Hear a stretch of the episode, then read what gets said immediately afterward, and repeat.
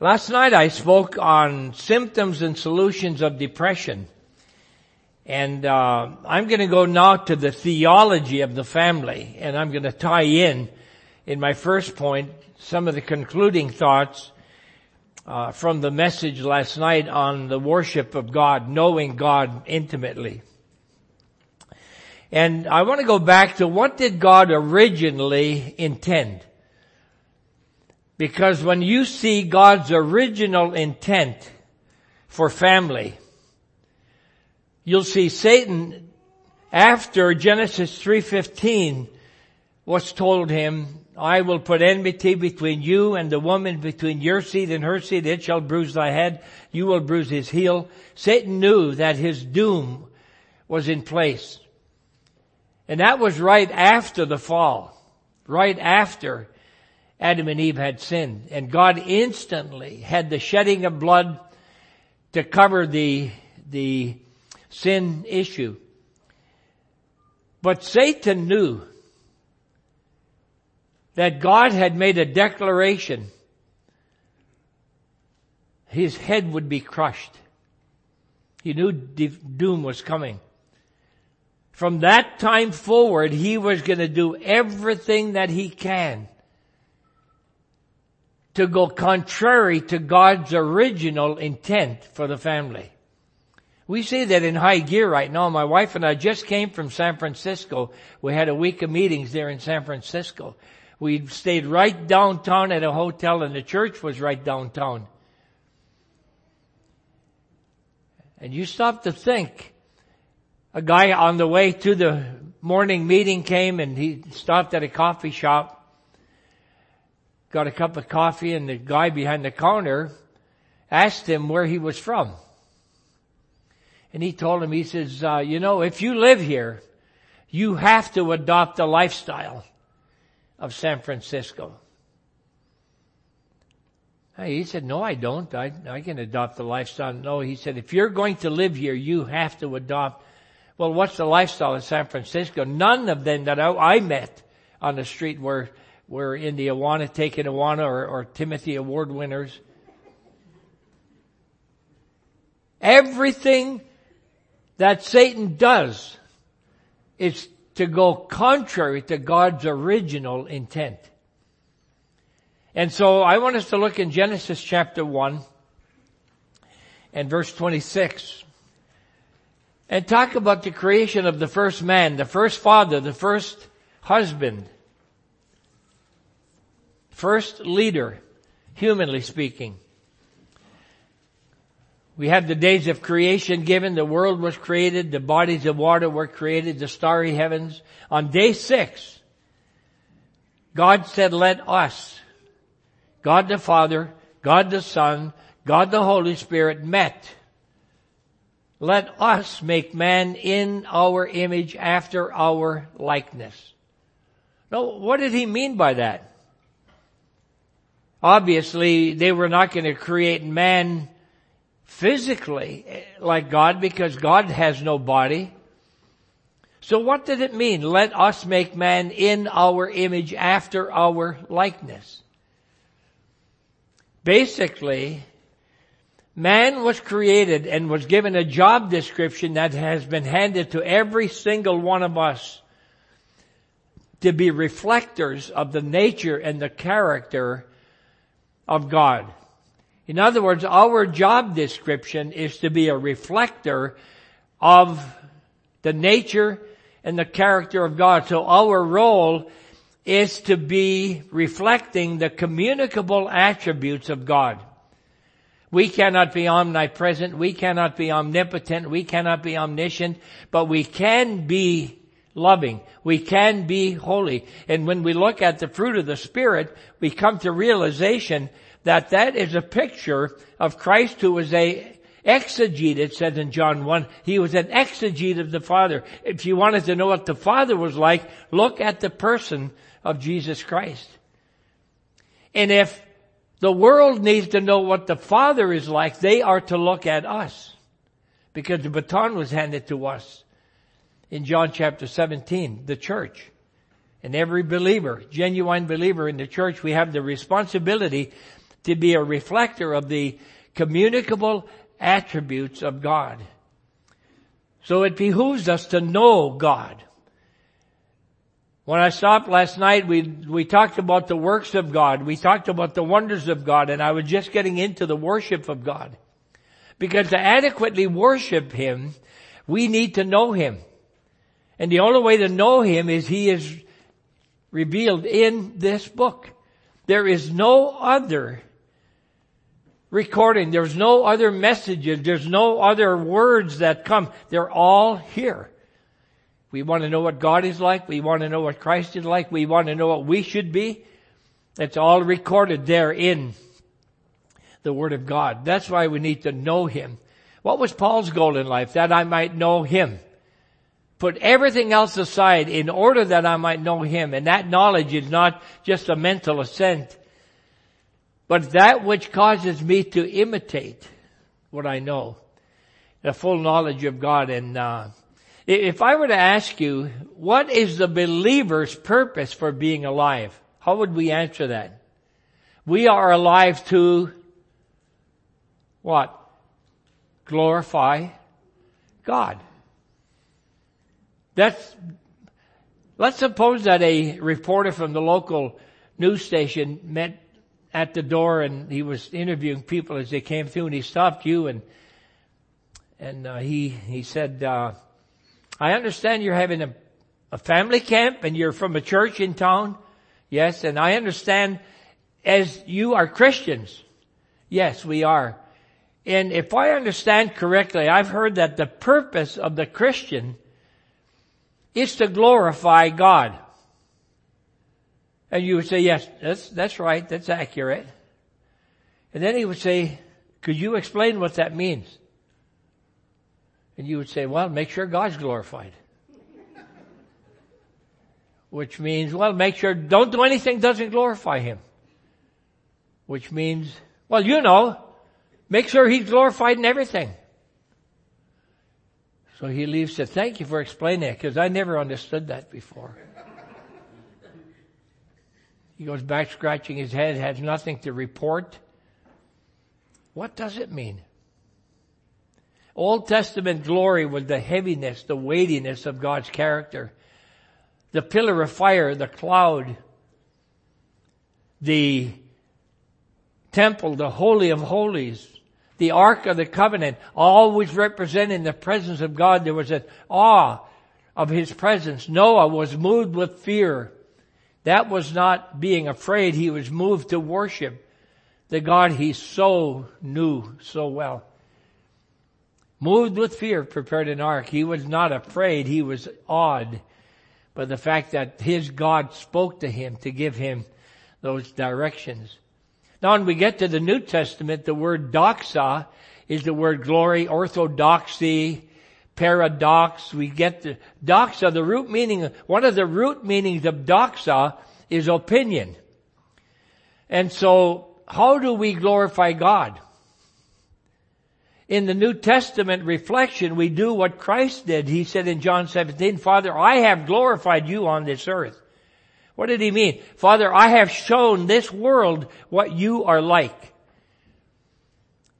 And therefore he goes on into that so what was he doing? He was giving a reflection, an opinion of the Father in heaven. Whether therefore ye eat or drink or whatsoever you do, do all to the glory of God. What does that mean? Whatever you do in word or deed, do all to give a proper opinion of the nature and the character of your God. So when you say I'm glorifying God, I, I, I say, am I in my thinking this and doing this, am I giving a proper opinion of what my Heavenly Father is like? Because when we stop to think of that, dads and, and, and husbands, and then wives and children, when we stop to think about how serious that is, that we are alive to make God look like He really is. And the only way we can do that is through regeneration, indwelling Holy Spirit of God to empower us to do that so that Christ, when He handed the baton to us to glorify Him on the earth, we have been given that task. It started in Genesis 1.26. Now, he was number one, man was to be a reflector of God's communicable attributes. Then he was to be a ruler over God's creation. You hunters uh, wish that you could see this in a little more action. Deer are not listening to you. And uh, then reproduce. This was the fun part of that command. Verse 28, and God blessed him and said, be fruitful and multiply, knowing he was going to bring into the life of Adam, Eve, and they were commanded be fruitful and multiply, replenish the earth. And then we go to chapter 2. And we see a rehearsing of man's creation. We see a rehearsing of the creative work of God, now particularly much more detailed regarding the creation of the first dad, the first husband, the first male leader in more detail. Verse 7 of chapter 2. And the Lord God, notice, it is the Lord God. It is Elohim Yahweh. Elohim is the creator, powerful God. Yahweh is the covenant keeping, loving God. And so you see in the creation, you'll see this over and over. The Lord God, Elohim Yahweh. In other words, we, we were created by His power, but yet we are kept by His love. Because He is a covenant keeper. In verse 8, and the Lord God planted the garden east in Eden, and there He put man whom He had formed out of the ground the Lord grew every tree that is pleasant to sight and good for food, the tree of life also in the midst of the garden, and the tree of the knowledge of good and evil. And then we see the rivers that were coming out of Eden, and then we go down to verse 15.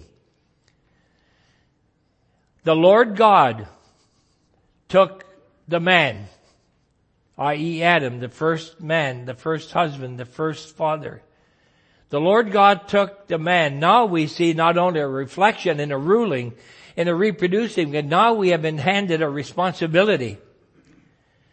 And the responsibility is, and the Lord God took the man and put him in the Garden of Eden to dress it and to keep it. So he had the responsibility to tend and keep two very aggressive Hebrew words. One meaning to expend considerable energy and the other is to cause the state in which I've handed it to you to maintain the state in which I've handed this to you. Two very aggressive words. Those of you who can't wait to get to heaven and grab Adam by the neck when your alarm goes off at five in the morning. What were you thinking, Adam? You know, work was not a part of the curse. Work was the earliest form of worship that God gave Adam. Boy, if we could get a handle on that I remember incoming freshmen, a couple of you are, are former students at North, so you remember me meeting with freshmen incoming to start building their biography of who God is. We'd meet in the old white chapel and we would give the, the assignment for you to start your college career first and foremost focusing on who is your God. And, uh, so that meant they had to get up probably at six to get over there by seven and there were not a lot of good attitudes about that. But I said, that's something, if you're going to be representing God on this earth, you better get to know Him. I've had people from other Christian colleges say, I heard that you have your students get up early and they had, I said, you, you all don't? Well, we're adults. A lot of adults take a nosedive. You know why? Because they don't know God. There's no fear of God. I said, if you do it, you'll crawl over the wall that's built. So I said, you know, Adam was given responsibility. It's one thing you would better learn while you were in your college training. The ministry doesn't need lazy bums. I said, you talk to men in the secular world, they're up at five o'clock. Farmers don't go to work, they get up in the middle of work. What time do you go to work? I don't. I wake up in the middle of it. I look out the window and that's work. It's all work. you don't get a break. And I said, some of you didn't know the sun came up slowly. Because when you've gotten up to this point, mommy and daddy would let you, okay, honey. Oh, oh, you're, you're tired? Okay, sweet pea. Mommy fix you some, you want mom to bring it up? Okay, I'll be right up there, baby. When you get to school and, fact, I had to laugh. One student, uh, alumni, who was on a mission field or somewhere, wherever it was, he said, you know, Doc, you were wound up in chapel one day talking about laziness. And he said, you hollered, get out of bed! He said, I recorded that and that was my alarm clock in the morning. And, and he said, the thing would go off in the dormant, get out of bed, Doc O hollering, get out of bed. That was his alarm. I said, well, I never heard that before. He said, that's what I did. I, I had that. You're going to your Devos in the morning, you see the big orange thing over there and ask your RA, what is that? That's the sun way over there. I've never seen it way over there in the morning. I said, some of you come so lazy you think Manuel Labor is the president of Mexico. and, and I said, you're going to, you're going to learn something different here because you're going to learn responsibility. And you know where that started? Right before the fall where God gave Adam the privilege of worshiping Him by hard work. When you go to work, be a testimony and be a reflection of the nature and the character of your God who gave you the responsibility to work. Tend and keep. And then we see restriction imposed. Verse 16. And the Lord God commanded the man saying, of every tree thou mayest eat freely. In other words, there was a superabundant yes. Of every tree you may eat freely. But there was a but. But of the tree of the knowledge of good and evil, you shall not eat. So there was a restriction that was given. But first of all, there was divine permission of all the trees you may eat freely, divine permission. Then there was divine prohibition. But of the one tree you shall not eat. Why? Because there was divine penalty imposed if man chose to disobey. Because the permission was broad. The prohibition was very, very tiny. But the penalty for violating that prohibition was deadly. He said, for in the day thou eatest thereof, thou shalt surely die. Now death is never cessation of being. When Adam and Eve partook in disobedience, they did not drop over dead. But they died. How? Spiritually. Death is separation. Death is not cessation. Death is separation. Because once you were born, you were eternal. You will never cease to be. And so Adam and Eve were separated from God. That was spiritual death. The second death is physical death. Wherefore is by one man sin entered into the world, death by sin, and so death passed upon all men, for that all have sinned. So there's physical death. We see a funeral procession. We are reminded of sin. I was witnessing to a guy, I was a foreman on a construction crew and some of the guys came and said, uh, Les, I don't know if you know, but Lucky, the guy I just hired, uh, big, huge, I mean, he was a muscular, muscular guy and name was Lucky and said he's an atheist. I said, oh, I'm, uh, I put in work on the back part of the job, so I thought I'm going to go back there and just engage him in conversation for a while while he's working. And, and I walked up to him he said, I heard you're going to be a preacher. I said, well, if that's what God's will is, I said, I, I didn't come to preach. I came to learn the Bible. And he said, I can't believe that. He said, you look like you worked hard.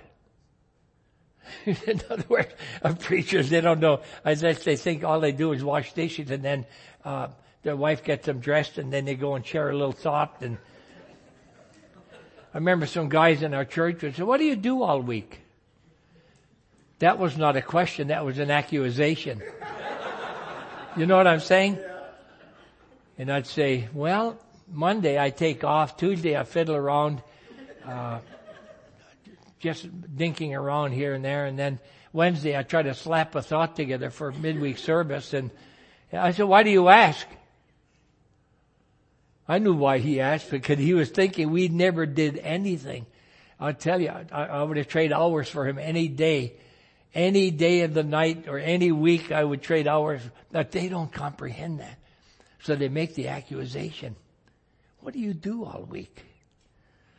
I should have said, come with me. And then, well, we'll see. But anyway, I'm not going to get sidetracked with that. Those bitterness things just kind of seep every once in a while. I'm not going to, I'm not going to hassle over that right now. Those kind of things you kind of get, you just kind of get used to. I didn't ask him what he does all week, you know, cause they have to get up and go to work and work for an hour before the, they can get coffee break and 30 minutes are on the coffee and okay, let's get back to it.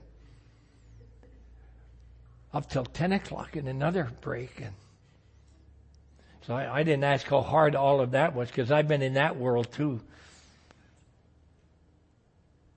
But death, physical death. And Lucky said, I can't believe you look like you worked hard. At that time, a funeral procession was going by the hearse in a long string of cars. I said, Lucky, see that hearse? There's a dead body in there. You know what? That, that proves God's word is true.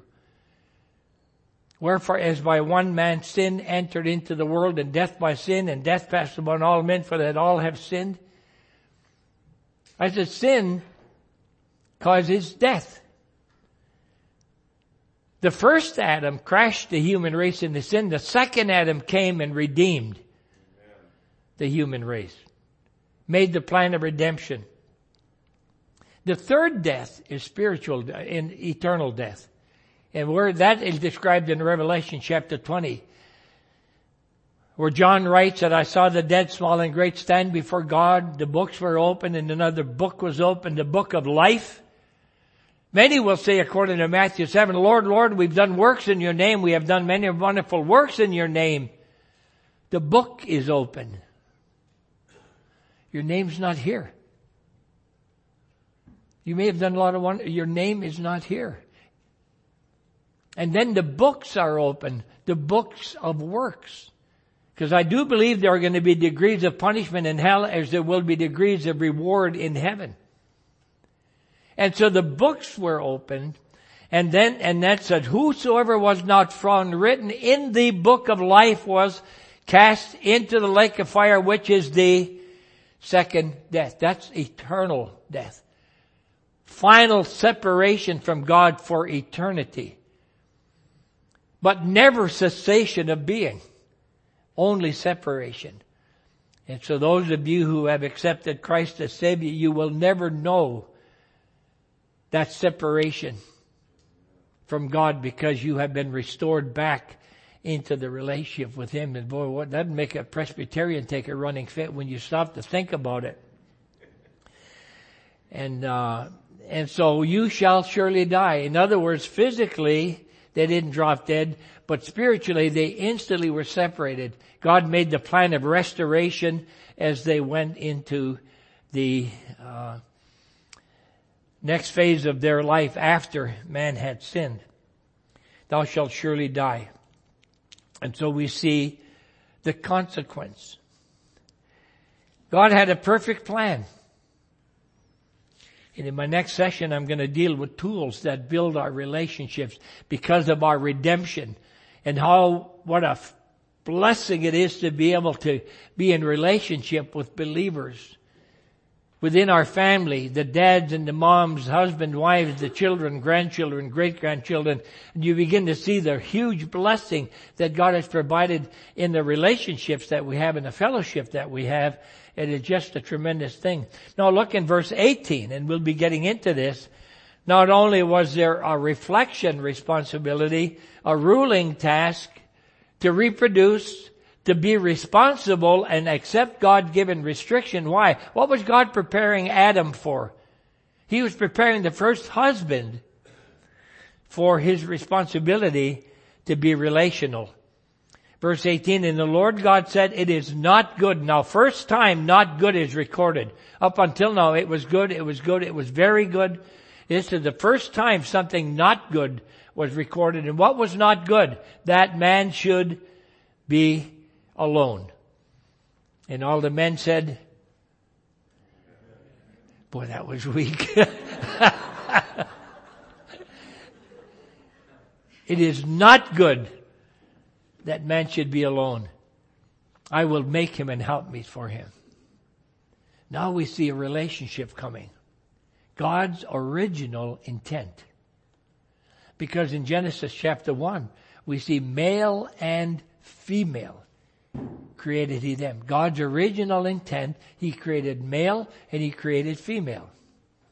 Original intent. Do we see that being pushed today?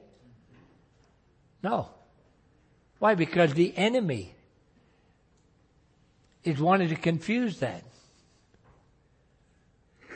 You don't know what is going on in the minds of people. I told Charlene, I said, thinking people. I mean, some of these people get up, they go to grade school, kindergarten, grade school, high school, graduate, go to college, many get responsible jobs. Then all of a sudden they turn stupid. I said, how? Satanic blinding. Second Corinthians 4. Satanic blinding. The God of this world hath blinded the minds of them which believe not. How in the world can a thinking person accept some of the thoughts that are being pushed today? And I told Charlene a few years back, I said, uh, honey, it all goes back to Genesis 3.15.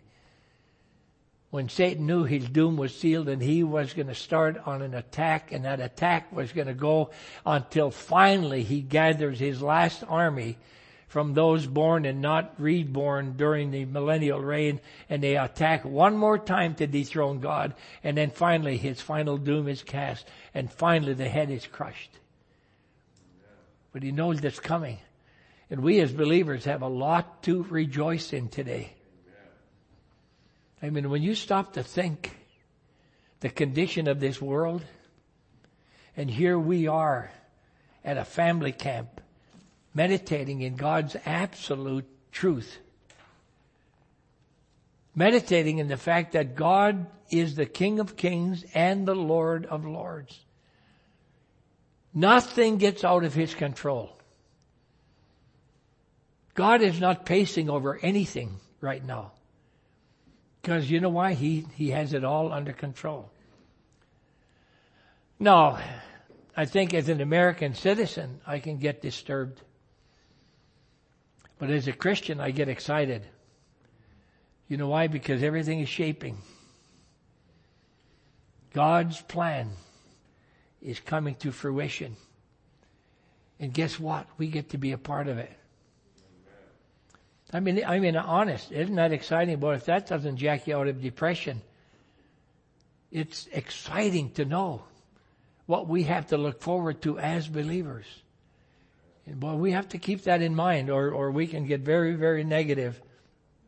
And uh, so he said, "It is not good man should be alone. I will make him an helpmeet for him." And so Adam names all the animals. The animals are coming through, and he gives them all names. Verse 19, and out of the ground the Lord God formed every beast of the field, every fowl of the air, brought them unto Adam to see what he would call them, and whatever Adam called every living creature, that was the name thereof. And Adam gave names to all cattle, to the fowl of the air, to every beast of the field. But for Adam there was not found an helpmeet for him. So Adam gets to name all these animals. They're coming through. They're coming through. You're a hippo. You're a rhino. You're whatever. And then at the end, Adam's saying, where's mine? there was nothing at the end of the line for me. So what happened? And the Lord God caused a deep sleep to fall upon Adam. And he slept and he took one of his ribs and closed up the flesh instead thereof and the rib which the Lord God had taken from man made he woman and brought her unto the man. I like what Matthew Henry said on this, that woman was not created from a bone in Adam's head so she could be ruled over or a, the foot so that she could be stepped on, but a bone right next to his heart so she could be loved by her husband. And I thought, what a wonderful thought that is. Took the rib and closed up the flesh. And the rib which the Lord God took from man made he woman and brought her unto the man. And Adam said, this is now bone of my bone and flesh of my flesh. And those of you who have known Hebrew and studied some Hebrew on this know that this was not just Adam woke up and, and saw Eve and said, okay woman, get in the kitchen make me breakfast. When he woke up and saw her, the implication here was there was tremendous excitement. I mean, what would you men think? All you had seen up to this point. Hippos and rhinos, anteaters. Holy moly. Then you go to the ocean, there's some ugly things there. And he saw Eve. And you know what the Hebrew implies in this? Excitement. And I think the Hebrew word here is whoopee. I think that's the Hebrew word, whoopee. That's, it wasn't quite that, well, I probably was louder than that actually. But what would you do as a man? What would you say? I know what you would say. Whoopee! That's what you would say. That's what it is. This is bone of my bone, flesh of my flesh. She shall be called woman. And four principles come in. Number one, principle of severance. Therefore shall a man leave his father and his mother. Do not bring up your mother's cooking to your new mate. How many have been married a year or less? Five years or less. Okay. How many have been married 25 years? Uh, 30 years. How many have been married 40 years, 35 years, 40 years, 50 years? 55 years. 60 years.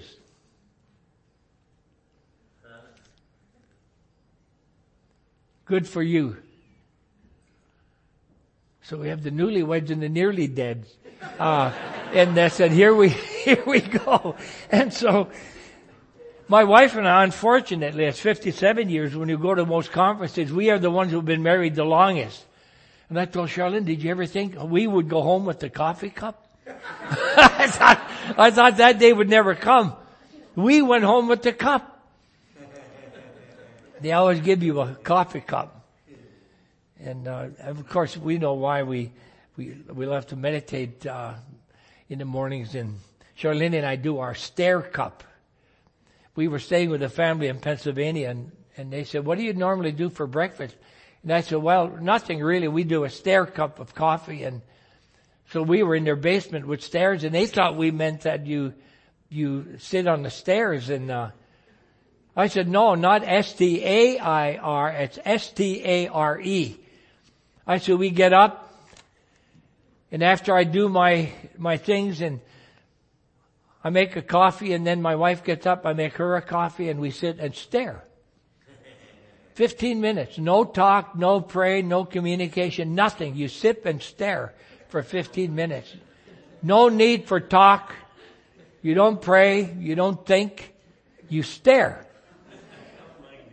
You know what I'm saying? You sit and stare.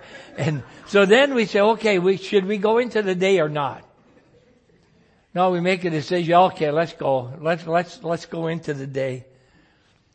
But some of you are, some of you tea drinkers, I don't know how to help you. I really don't. I mean, when you get up in the morning and you go out, like we live way in and way in the north for years and years and we heated, burning 20 full cords of firewood every year. I'd get up 5.30, go out and feed that monster and, and I would look up on those 20 below zero nights and stars would be, you almost look at pick them and I'd throw my arms in the air and say, hallelujah, what a God who loved me with a perfect love. But before I went out there, I'd put the pot on. Come in and in the darkness, I could see the light. The light was on in the pot. There's hope for the day. So, that's why I thank you, Andrew, for being so considerate of us as, uh, as participants in the human race. Therefore shall a man leave. And you don't bring up your mother's cooking to your new mate. One guy told us, he said, my wife's not a cook, she's an arsonist. He said, we don't brush our teeth, we count them after we eat. Uh, that's not going to help a new marriage. That's not going to help a new marriage. So hold your thoughts. You know, if it's, if it's there, hold your thoughts. If you want a joyful day. And shall cleave. Permanence. Principle of permanence. Built right in. They shall be one flesh. And that one flesh, it's a holy relationship. That's one in spirit. It's a happy relationship. That's one in soul. It's a healthy relationship. That's one in body. That's the unity that is involved in that marriage, a complete marriage. That's why an unregenerate cannot marry a regenerate.